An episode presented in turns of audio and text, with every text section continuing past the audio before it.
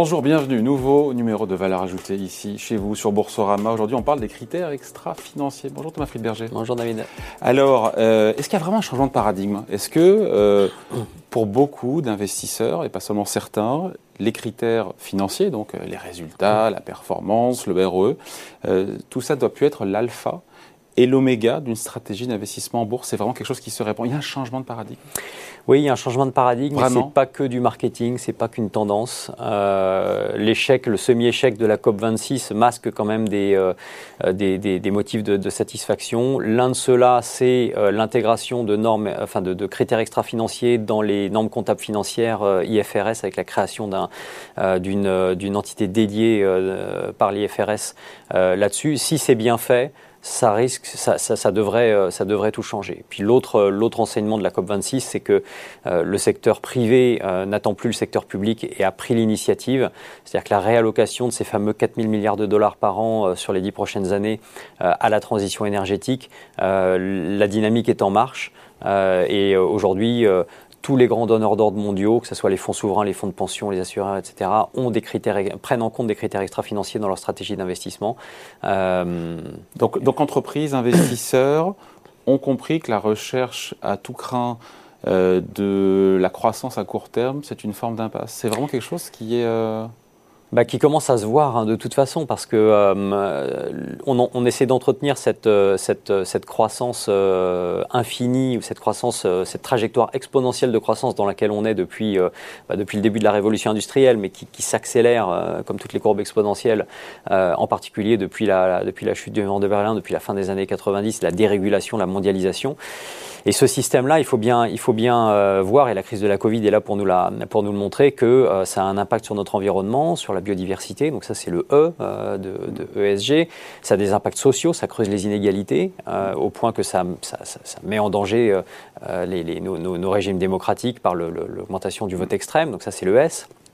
Et puis le, G, c'est ça crée des bulles financières, ça crée de la mauvaise allocation de capital quand les taux sont trop bas, euh, le capital va pas au bon endroit, euh, et ça, ça dépend de la gouvernance des sociétés, et c'est le et c'est le G. Donc on voit bien que euh, le fait que ça ait un impact sur notre environnement, des impacts sociaux, des impacts sur la sur l'allocation de capital, ce système-là, qui est probablement le moins mauvais de de, quand même de, de, de, tous les de tous les systèmes, doit être aménagé, et il doit être aménagé en recherchant une croissance plus durable sur le long terme qui tient compte de ces critères-là.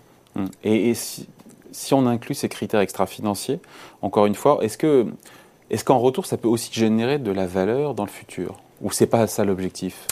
C'est juste d'avoir une croissance voilà, plus durable, plus inclusive, plus vertueuse, non, non, bien sûr, moins inégalitaire. Alors, déjà, déjà, si on veut réallouer 4 000 milliards de dollars par an à la transition énergétique, il D'où ils viennent pardon, ces 4 000 milliards? Alors, le stock d'épargne mondial, c'est à peu près 100, 100 000 milliards de dollars. Donc ça, c'est l'épargne dans le monde. Donc ces 4 000 milliards, c'est euh, il faut réallouer 3 de ce stock d'épargne à, à, la transition énergétique euh, chaque année. Donc, Pourquoi il faut? Bah, pour, pour, avoir une chance de, pardon, de, de, respecter, de respecter le, les objectifs fixés par les accords de Paris, donc le 1,5 degré de réchauffement à horizon 2100. C'est à peu près ça, que, chiffré par l'Agence internationale de l'énergie, euh, qu'il faut réallouer chaque année. Ça correspond à peu près à la moitié de l'augmentation de ce stock chaque année. Donc le, le, le, marché de l'asset management, ça croît à peu près de 8 000 milliards par an. Il faut en allouer la moitié à ça, ou euh, chaque année switcher 3% du stock euh, vers ça. Bon pour que ça se on y est là aujourd'hui, on y est? On, va y arriver, on va y arriver. Euh, pour que ça se passe, euh, il faut que les investissements soient rentables. Donc, donc il faut qu'il y ait une opportunité d'investissement. Et il y en a une. D'ailleurs, une des raisons pour laquelle les États-Unis et la Chine euh, finalement vont rattraper leur retard sur l'Europe dans, dans, la transition énergétique, c'est aussi parce que c'est une opportunité d'investissement énorme. C'est une opportunité de développement, c'est une opportunité de création d'emplois pour les entreprises qui est énorme. Mais au-delà de ça, aujourd'hui, on arrive beaucoup mieux à chiffrer le risque que ça représente de ne pas le faire. Euh, je vous donne un exemple. Les, banques centrales ont créé des, centres pour le climat. Euh, il y a une trentaine de banques centrales qui ont créé ça. La Banque de France a, publié plusieurs rapports maintenant sur, euh, sur cela.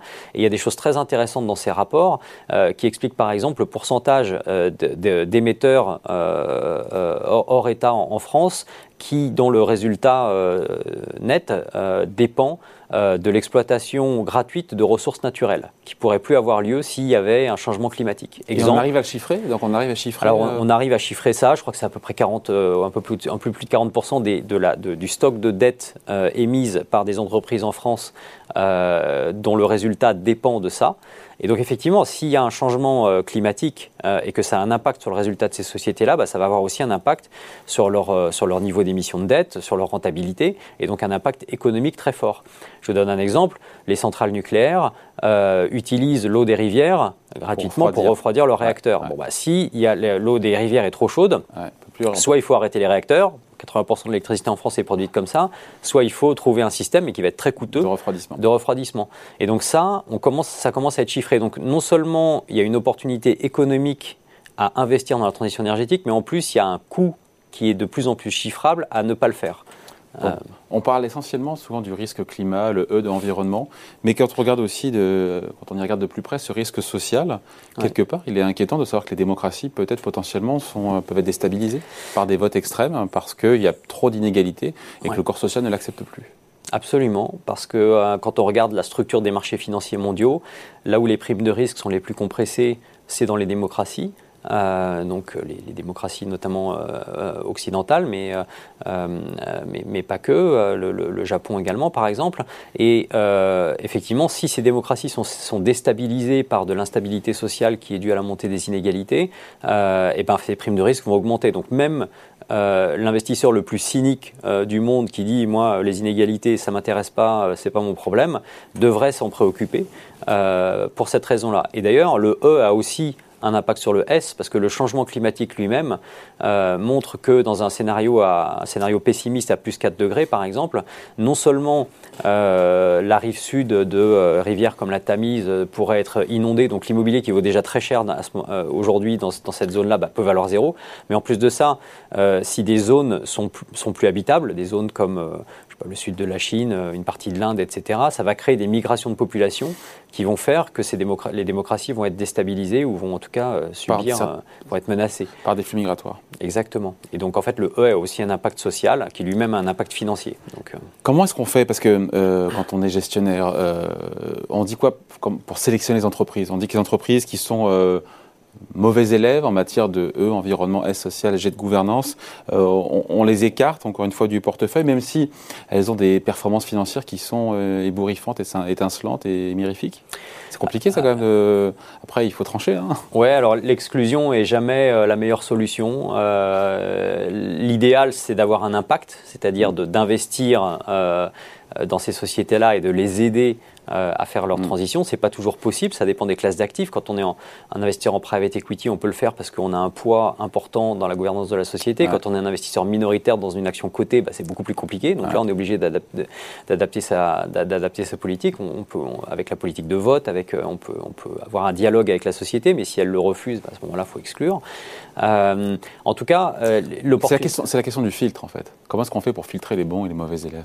Ah bah ça, c'est le résultat de l'analyse extra-financière qui ne peut pas. Qui a autant de poids que le financier. Qui a autant de poids que le financier, qui, est, qui est réalisé chez nous, en tout cas par les mêmes personnes, avec l'aide d'une équipe, d'une équipe dédiée, mais, mais c'est important que ce soit la même personne qui réalise le, le financier et l'extra-financier, parce que les deux sont liés. C'est-à-dire que quand on fait de l'investissement de long terme, on se rend compte que le financier et l'extra-financier, c'est les deux faces d'une même pièce. Donc il faut que ce soit le même analyste qui réalise les qui réalisent les deux. Mais nous, ce constat-là, il n'est pas pessimiste. Ça nous rend très optimistes, au contraire, sur le fait que la recherche d'un modèle de croissance plus durable passe par euh, le fait que l'extra-financier et le financier soient considérés de la même manière dans l'analyse. Dans et comment est-ce qu'on fait pour ne pas se laisser, alors pas berner, mais en tout cas pour, euh, euh, quand on entend beaucoup de bonnes intentions de la part d'entreprises en matière, encore une fois, de ESG, comment s'assurer que euh, ben, qu'il a les paroles, mais qu'il y ait bien les actes derrière. Bah ça, c'est pareil, c'est l'analyse financière qui le dit. C'est comme le financier, c'est-à-dire que quand une entreprise raconte des choses qu'elle ne fait pas, bah, c'est l'analyse financière qui le, qui le c'est, son job de le détecter. Et là, c'est exactement la même chose dans, le, dans, dans, dans, l'extra financier. Euh, mais encore une fois, je crois que le, cynisme euh, n'a plus beaucoup de place maintenant dans ce, dans ce système. Il y, a, il y a, je dirais que les, les, les, euh, les, les, entreprises qui ne sont pas performantes là-dedans sont démasquées relativement rapidement. Euh, celles qui sont performantes sont récompensées relativement. Donc c'est la plus forte des incitations C'est la plus forte des incitations. Et c'est pour ça qu'il ne faut, pas, euh, faut pas délier le financier de, de, l'extra-financier. Sinon, ça ne marchera pas. Sinon, on n'arrivera pas à réallouer ce, ce, capital. Allez, merci beaucoup. Explication signée donc Thomas Friedberger. Merci à vous. Merci David. Valeur ajoutée, ça revient dans une semaine sur Boursorama.